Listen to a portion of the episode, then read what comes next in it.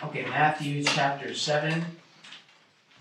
Before we begin, let's pray. And as I pray out loud, if I could encourage you to pray in your heart and ask the Holy Spirit to speak to you and to teach us to pray. Dear Heavenly Father, we thank you for once again the opportunity to gather together. Father, would you please help us not to take this for granted, this privilege that we have to gather freely. We thank you for preserving this freedom. And tonight, as we open your word and once again approach this topic of prayer, we ask that your Holy Spirit would teach us all things as the Lord Jesus promised he would. We pray that you, by your Spirit, would guide us into all truth. Please open our eyes to behold wondrous things out of thy law. And Father, I need your wisdom. I need your Spirit's guidance. I ask that you would please guide my tongue, guide my frame of thinking, that everything communicated from this pulpit would be directly from you and would be pleasing to you. And Father, I pray that every single one of us would leave this room tonight with an excitement in our hearts about prayer, with a firm resolve to pray without ceasing and to become a people of prayer. And we thank you that you promised to provide everything that we need, all the grace we need to obey you. And so, Father, as you speak to us tonight and show us things in our life that need to change, we pray that you would fill our hearts with the faith to believe that you will provide all that is needed. Please speak to us in these next few moments. In Jesus' name, amen. So last week, we looked at three simple truths to kind of introduce this series on Standing on the Promises. The first truth that we looked at was that the Bible, this book that we hold in our hands, this precious treasure, the Bible is a book of promises. In fact, the way it's divided up into the Old and New Testament, the very names of the sections bring this to light, because a testament is a covenant. It's an official promise. And God had a big promise in the Old Testament and big promises in the New Testament. And so the Bible is a book full of promises. Then the second point we looked at was that once a person has accepted Jesus Christ as their Savior, we have access to all of the promises of God. So if you have Jesus Christ as your Savior, all of the promises of God in him, the Bible says, are yea and amen. So when we read a promise in Scripture and we want to claim it, but we feel, oh, I'm not good enough, or oh, I'm not spiritual enough, or I feel like I don't meet those conditions. Well, the Lord Jesus meets all the conditions, and he is worthy of all of God's promises. And so when we accept him as our Savior, we get access to all of the promises contained in this book. And then point number three, and why this series is on prayer, we saw that prayer is the way that we respond to God's promises and make them our own. It's the way that we bring them into the reality of our daily lives. And really, the great struggle of humanity, the great problem that we have encountered in every century, is the failure to take God's promises seriously and the failure to claim them. In God's word, he offers salvation to every single human being. And the only thing that sends a person to that awful place called hell is their own willful rejection of this promise of salvation in God's word.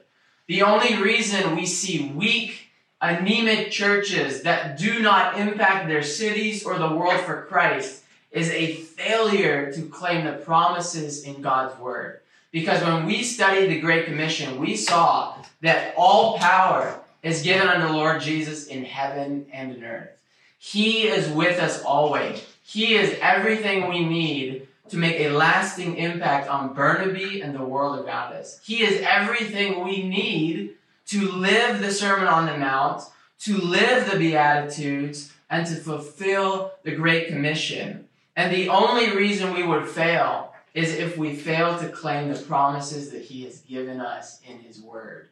And we saw that this thing of standing on the promises, of claiming all that God has for us, it's a serious thing. It's not a yawning matter. It's not, if I get around to it, I'll try to look into God's promises, and if one of them is convenient for my life, I'll claim it. No, it's a serious matter. And the book of Hebrews were warned that we should fear, lest the promise being left of us, we should seem to come short of it. God takes his promises seriously, and he expects his children to do the same. And so we must stand on the promises, or we will fail at all that God wants to give us. So that was the preparation in last week. But now we're going to look at three more truths that will really encourage us in this matter of prayer. So we're going to look at three simple truths, and then we'll look at the booklet and see how some of those truths are played out and exemplified. But the first truth that we will look at tonight, this is kind of a long sentence, so if you can listen carefully and then try to write it down with me. But number one, God is our good Father who delights in nothing more than hearing and answering our prayers. If you wanted to shorten it, you could say, God is our good Father who delights in hearing and answering our prayers. But for emphasis, God is our good Father who delights in nothing more than hearing and answering our prayers. That means there's nothing that makes God happier than hearing and answering his children's prayers. Could you jot down this reference under this first point? Proverbs 15, verse 8. We are told in that verse that the prayer of the upright is his delight. Do you realize that when you stop to pray, even if it's only for a few moments, if you stop and you mean it, and your heart is in it, and you're praying to God, the prayer of the upright is his delight. That means every time you and I stop to pray, we are bringing a smile to our Father's face. Now, we might read that and hear the prayer of the upright is his delight, and we might think, well, I don't know if I've been perfect leading up to this prayer. I don't know if this prayer is going to bring much delight to God. Well, the Lord Jesus Christ has given us his righteousness. And because he is our advocate at the Father's throne always, speaking good on our behalf, defending us before the Father, the Lord Jesus Christ, he's always upright. And our prayers go through him. And so anytime we as God's children stop to pray, that is a delight to our Father, because he delights in hearing and answering our prayers. Matthew 7. The text that we're at right here, the Bible says in verse 11, if ye then being evil, so he calls out his own disciples as evil. And really, as humans, we're all tainted with a sin nature. We can all be called evil. But he says, if ye then being evil, know how to give good gifts unto your children. Notice this. How much more shall your Father which is in heaven give good things to them that ask him? Right here, this is simple logic. Every one of us in this room has probably received some good things from our parents, some good gifts that we asked for and they gave us. Sometimes even the worst of parents will still give their children gifts sooner or later. And the Lord Jesus is pointing out, you're evil, and you do that for your children. How much more shall your Father in heaven, who is perfect, who is always good, how much more shall he give good things to them that ask him? But how many times do we kneel to pray and we go to ask God for something and we're hesitant, we're reluctant, and we think, God doesn't really want to give me anything good. I haven't been a good enough Christian to earn the right to ask God for this. Look, God is a better Father than our parents. And if our parents are willing to give us good gifts, how much more shall our Father in heaven? This is the truth of Scripture, that God delights in hearing and answering prayers. So the problem is not with God, the problem is with us. Here tonight, I would ask you the question, do you believe this? Do you believe that God delights in hearing and answering your prayers? We have more biblical evidence. If you could jot down James 1, verses 16 through 17, the Bible says, every good gift and every perfect gift is from above, and cometh down from the Father of lights. Do you realize every good thing that you have experienced in your life has come from God? Every single thing. That's because our Father is a good Father who delights in giving us good things. And He delights more if we ask for it than if He just gives it without us asking. He wants us to ask, and He wants us to have that fullness of joy of receiving from Him. If you could jot down Revelation 5:8, I think this is one of the most profound verses in all of Scripture. We're told that golden vials full of odors, which are the prayers of the saints, are stored up in heaven.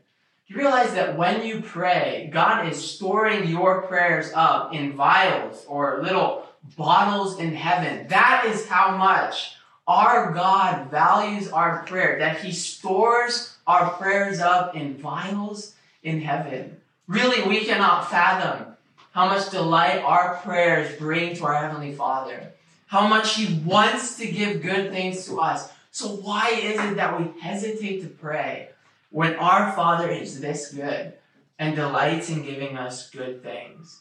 So that's the first point. God is our good Father who delights in hearing and answering our prayers. But number two, notice the opposite.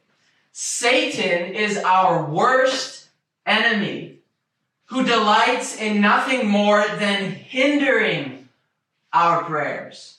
You see, the devil, Satan, is against God. Every good thing that God wants to give us, the devil wants to take from us. It has been like this since the very beginning of time. God wanted to give Adam and Eve every good gift, every good thing to bless their lives. And what did Satan do? He came in to steal from them what God wanted to give them. We don't see prayer necessarily vividly there in the garden, but it's the same principle. The blessings that God wants to give us, the devil wants nothing more to rob those blessings from us. Could you turn to 2 Corinthians 2? 2 Corinthians 2. Our Father is a good God who wants to give us good things in answer to our prayers. Satan is our enemy, and he wants to do everything he can to keep us from praying for what God wants to give us. 2 Corinthians 2, verse 11. Notice what the Apostle Paul says.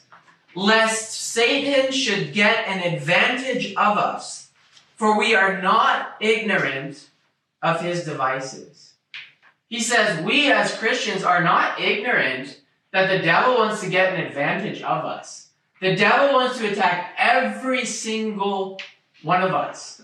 From Bethel and Joseph here in the front row to Brother Josh Calloway at the very back. The devil wants to get an advantage of every single one of us. He wants to rob us of the blessings that God wants to give. And if we have God's word in our hand, and a preacher like Pastor Mackay, who's faithful every week to preach us God's word, we are not ignorant of his devices. But how often do we live as if we have no idea what the devil is doing? You know, all the excuses, all of the reasons that flood your mind to prevent you from prayer. Oh, I've sinned today, so God must not want to hear me. Oh, I'm too busy. I don't have time to pray, but God will understand. Oh, I don't really understand how to pray, and it's so confusing, and it's boring, and I don't enjoy it, so I shouldn't pray. Do you realize every single excuse that comes into your mind to keep you from praying is from Satan himself? There is no good reason. There is no biblical reason. There is no God-honoring reason to keep us from praying. And every time we listen to those excuses, every time we avoid the place of prayer, every time the Holy Spirit works in our hearts to urge us to pray, but we hesitate and hold back, every single time, that is the work of our enemy, Satan himself. You can look throughout Scripture and you will find this is absolutely true. Satan fights prayer. How do we know this? Well, I'll give you several references. You don't have to write them down because I'm going to give you a handout later, so don't worry about writing them all down. But Matthew 26:41, the Lord Jesus said, "Watch and pray that ye enter not into temptation. The spirit indeed is willing, but the flesh is weak. You know the antidote to the devil's temptations? Prayer. If you and I, when we are tempted to sin, if we'll run to God in prayer, remember in James we're told, submit to God, resist the devil, and he will flee from you. So if we submit to God in this area of prayer, make it a priority, never avoid the place of prayer, Satan will be defeated. And he knows that. So where does he attack us the most in our Christian lives? He attacks us in our prayer life. And you might think that it's just because, oh, I'm not a super spiritual Christian. Or, oh, I just don't really know how to pray. Or, oh, it's just these bad habits that I've formed. That's why I can't really have a strong prayer life. No, no, no, no, no. The answer to all those things is that Satan is at work doing everything he can to thwart your prayer life. Because he knows if you are a praying Christian, he is defeated. We see this in other passages in the gospel that prayer defeats temptation. We see it in 1 Peter 5. We see it in Ephesians 6, which we looked at last week. All throughout Scripture, it is abundantly clear Satan will attack us in this area of prayer because he knows that prayer is powerful. This is one of the most impactful quotes on prayer that I've ever read or heard, so I encourage you to listen very carefully as I read this quote from Samuel Chadwick. Satan dreads nothing but prayer. His one concern is to keep the saints from praying.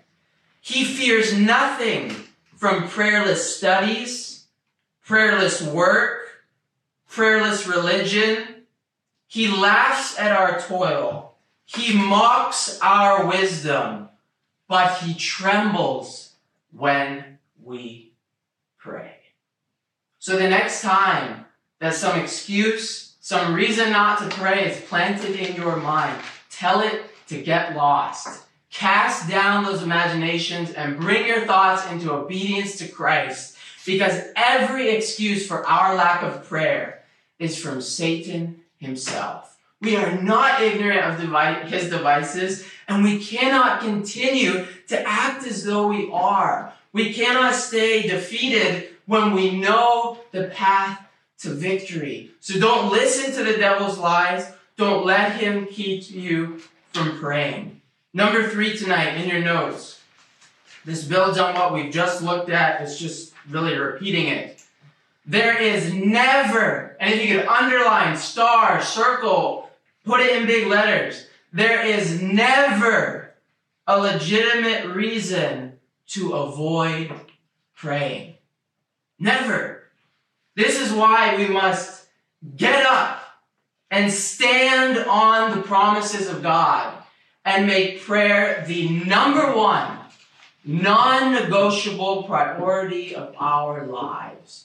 Do you realize that prayer is the greatest spiritual discipline that God has given to us in His Word? Over and over, He tells us to pray without ceasing, or continue in prayer, or praying always with all prayer and supplication. And if He's commanding us to pray always, then there is never a good time not to pray. There is never an illegitimate excuse not to pray. We have to make this the number one priority of our lives. Now, I'd like to finish with one example to encourage you before we go into the booklet. Could you turn to Joshua, the book of Joshua? What I believe the Lord is asking us to do tonight is to once and for all make a commitment to prayer. Make a commitment that we are going to pray daily. Make a commitment that with God's help, with the Holy Spirit living inside us, we are going to obey His command to pray without ceasing. We are not going to continue to live as if we're independent of God. I believe that is what God is urging us to do tonight, to make that commitment.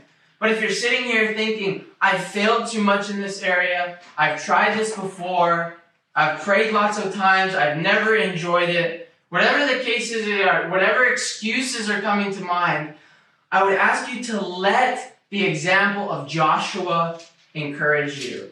In Joshua chapter 7, we're going to examine failures in Joshua's life in the area of prayer. This is the man that God chose to replace Moses. This is the man God chose to lead the children of Israel into the promised land. But multiple times, in the very onset of their conquest of Canaan, we see this man of God failing in the area of prayer. In Joshua 7, we read in verse 10, the Bible says, the children of Israel have just been defeated at Ai, an embarrassing defeat. Many men have died. And verse 10 says, "And the Lord said unto Joshua, Get thee up. Wherefore liest thou thus upon thy face? Israel hath sinned, and they have also transgressed my covenant which I commanded them.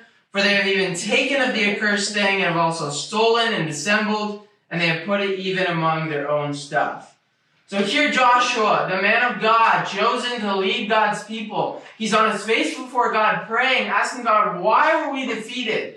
And how does God respond to him in prayer? Get thee up. Wherefore liest thou thus upon thy face? And he had to reckon with God and recognize that he as God's leader had failed. And he had failed to make sure before they attacked Ai that God was with them. They had failed to secure God's help. There Joshua failed. But what did he do after this failure?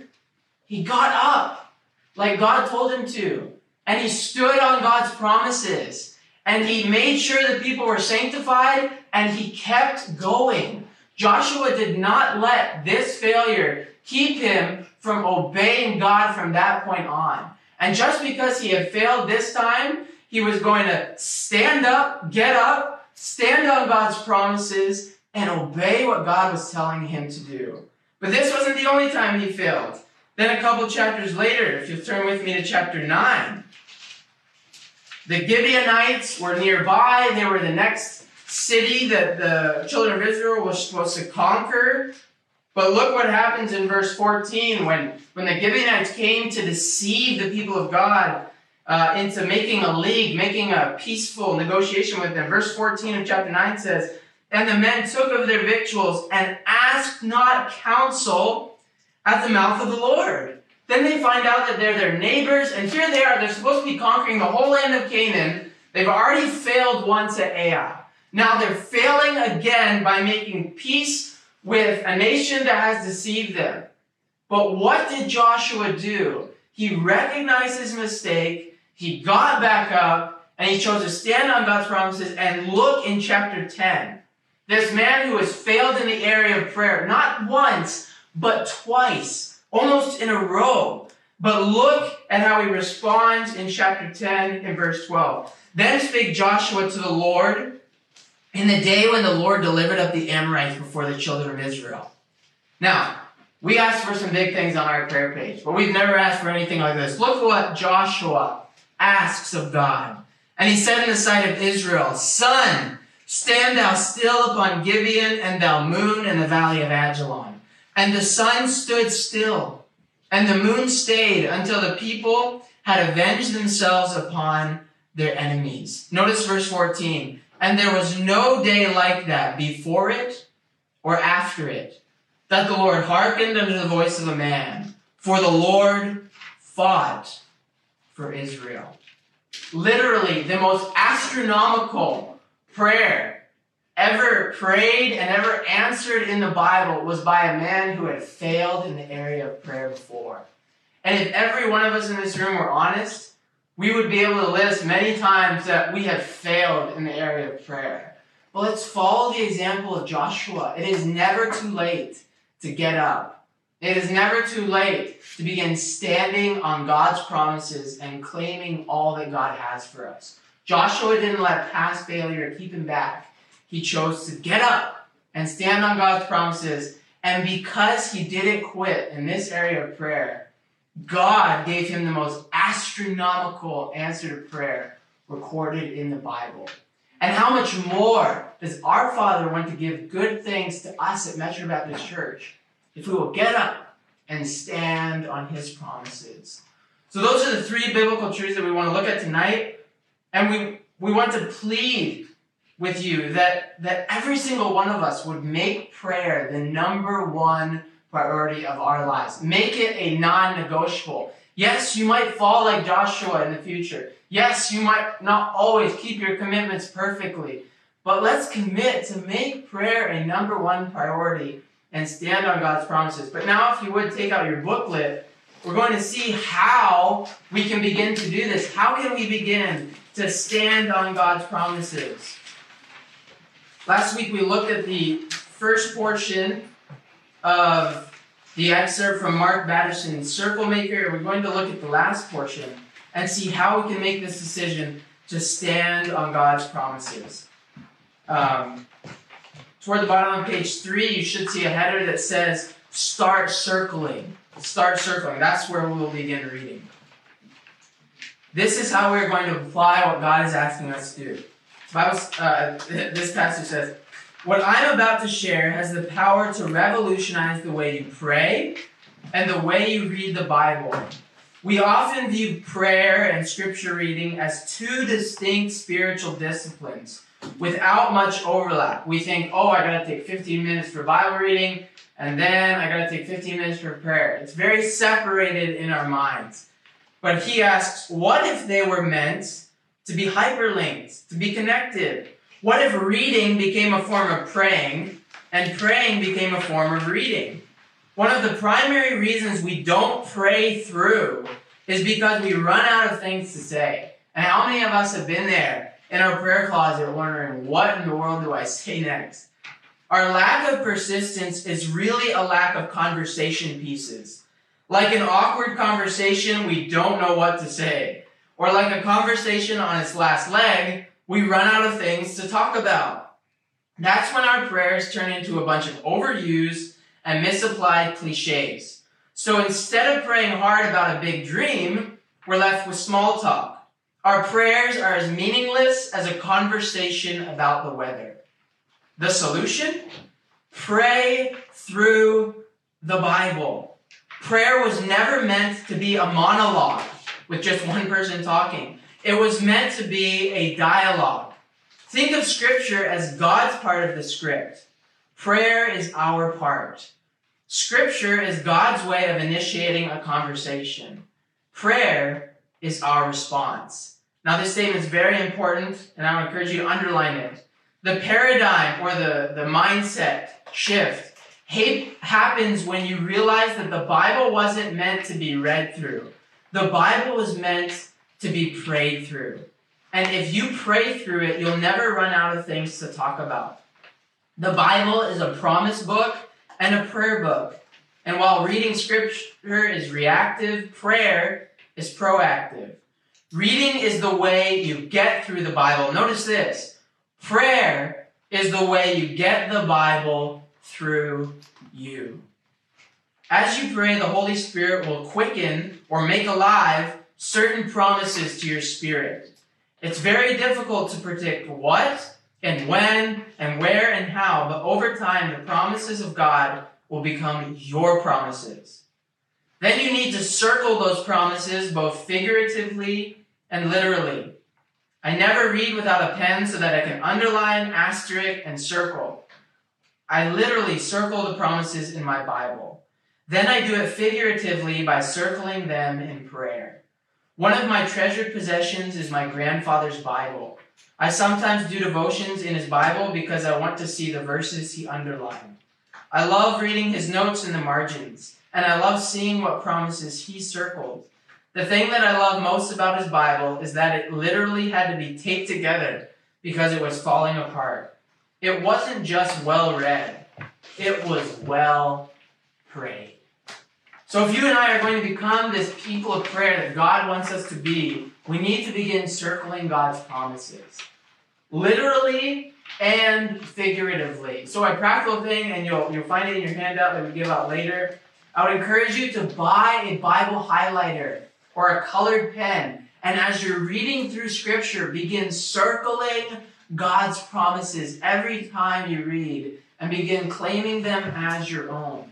Another thing that you could do that has been very helpful to me, I haven't been super consistent with it, but when I've done it, it has encouraged me, is begin praying through the Psalms. They're short, you can get through them rather quickly, And really, they were given to us so that we could pray through them.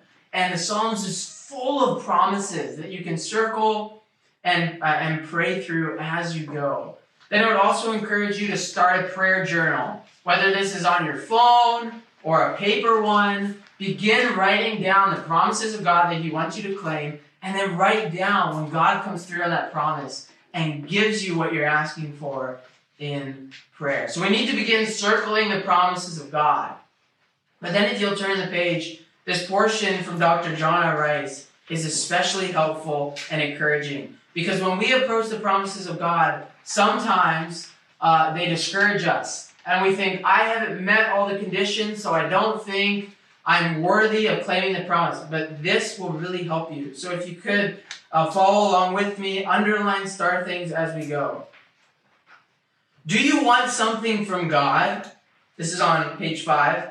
Then just pray. Prayer gets things from God. And the one great condition of getting things is asking for them. Some scriptures give special promises for those who ask in faith. Others mention that we can get anything we want if we ask according to His will. Again, we are told that whatsoever we shall ask in Christ's name we can have. These are different conditions of prayer that He's listing. Then if two are agreed, they can have what they ask for.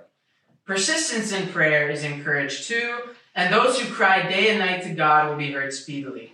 Notice this though.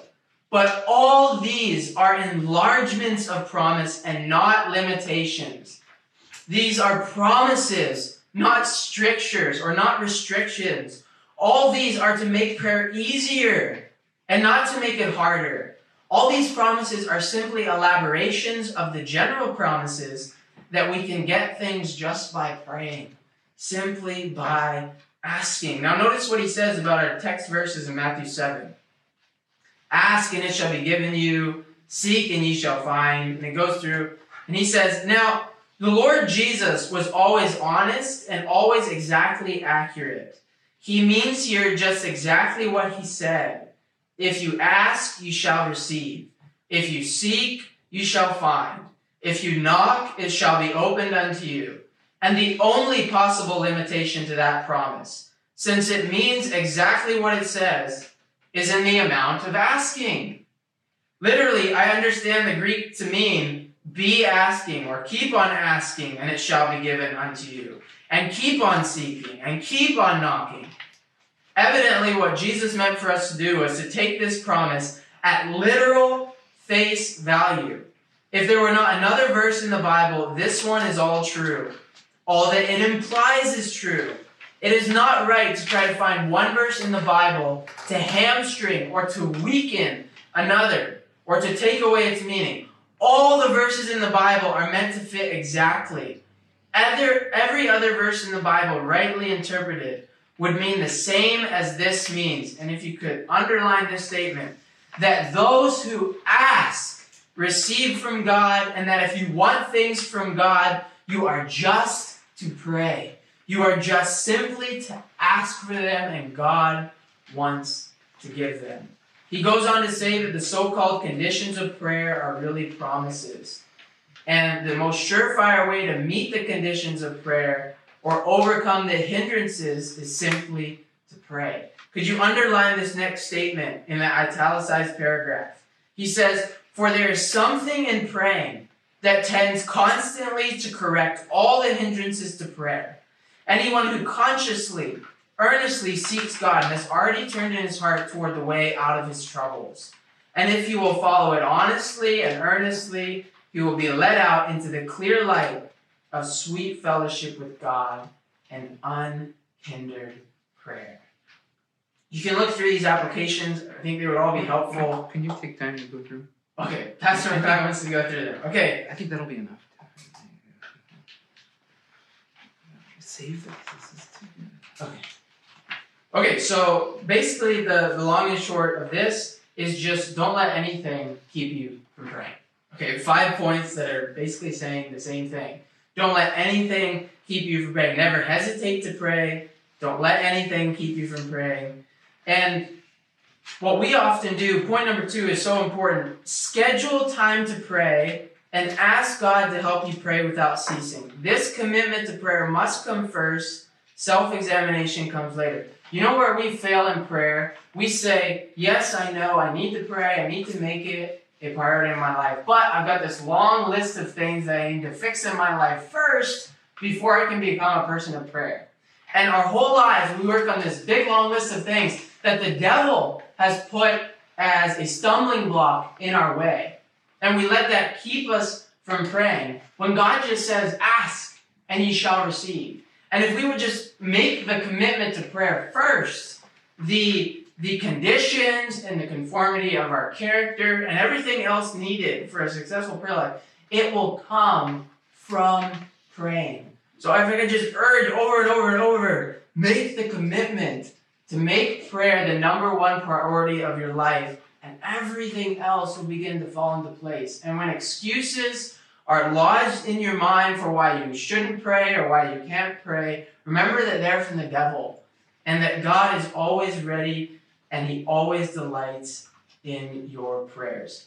Mr. Abel, do you mind passing out the last handout? This is a practical just explanation of what we've looked at tonight for your own reference. And then on the very back, these are some practical ways that we can obey God. If we're going to become a people of prayer, we've got to schedule time to pray every day. And from the example in Psalms and from the example of the Lord Jesus, praying in the morning is the best time to have that set time of prayer. Before we get to work, before we get to school, we need to take time with our Heavenly Father. And I would encourage you to go through the model prayer. If you don't have the model prayer, we have it printed out again, and you can use it to guide your prayer time. If I could just close with this. The rest of this booklet, if I could encourage you to read through on your own.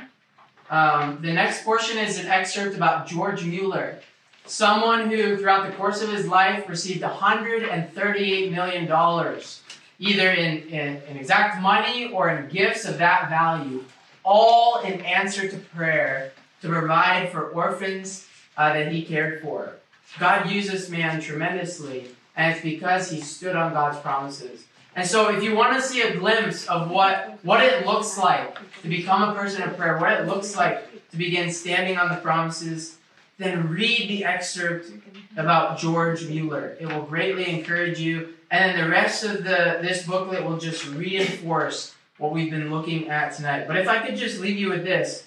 George Mueller, this is what C.H. Spurgeon called the Prince of Preachers. This is what he said of George Mueller. And this is what available to us. He said, Mr. Mueller gives us more the idea of Enoch, that man who walked with God, than any man we have ever met. He habitually walks with God. Then he says, no doubts disturb the director of the Ashley Down Orphanage. How can there be when he sees the Lord daily feeding his 2,050 orphan children in answer to his prayers? He soars aloft above any kind of care or worries. He's free from all anxiety. He enjoys life to the utmost. And if it were right to envy any man, we should certainly envy George Mueller. Now, this is coming from a man who was so mightily used as God that some people think he was the greatest preacher since the Apostles' era. And he says that if he envied any man, it would be George Mueller. But notice what he says. We are not, however, under any necessity of envying this man. For the same grace worketh in all the saints, and we have but to yield ourselves thereto. So when you read of George Mueller, when you read of men and women of God who claim God's promises, it's not because they were especially spiritual or better than us. They were men and women of like passions as we are. And what was available to them, the promises that they claimed, are available to us. And we can begin claiming promises today. This week, we can begin standing on the promises like these men that we're reading about, like the men we read about in Scripture. And if you feel like you failed before, take the example of Joshua as encouragement. He never quit in this area of prayer, and God answered him mightily.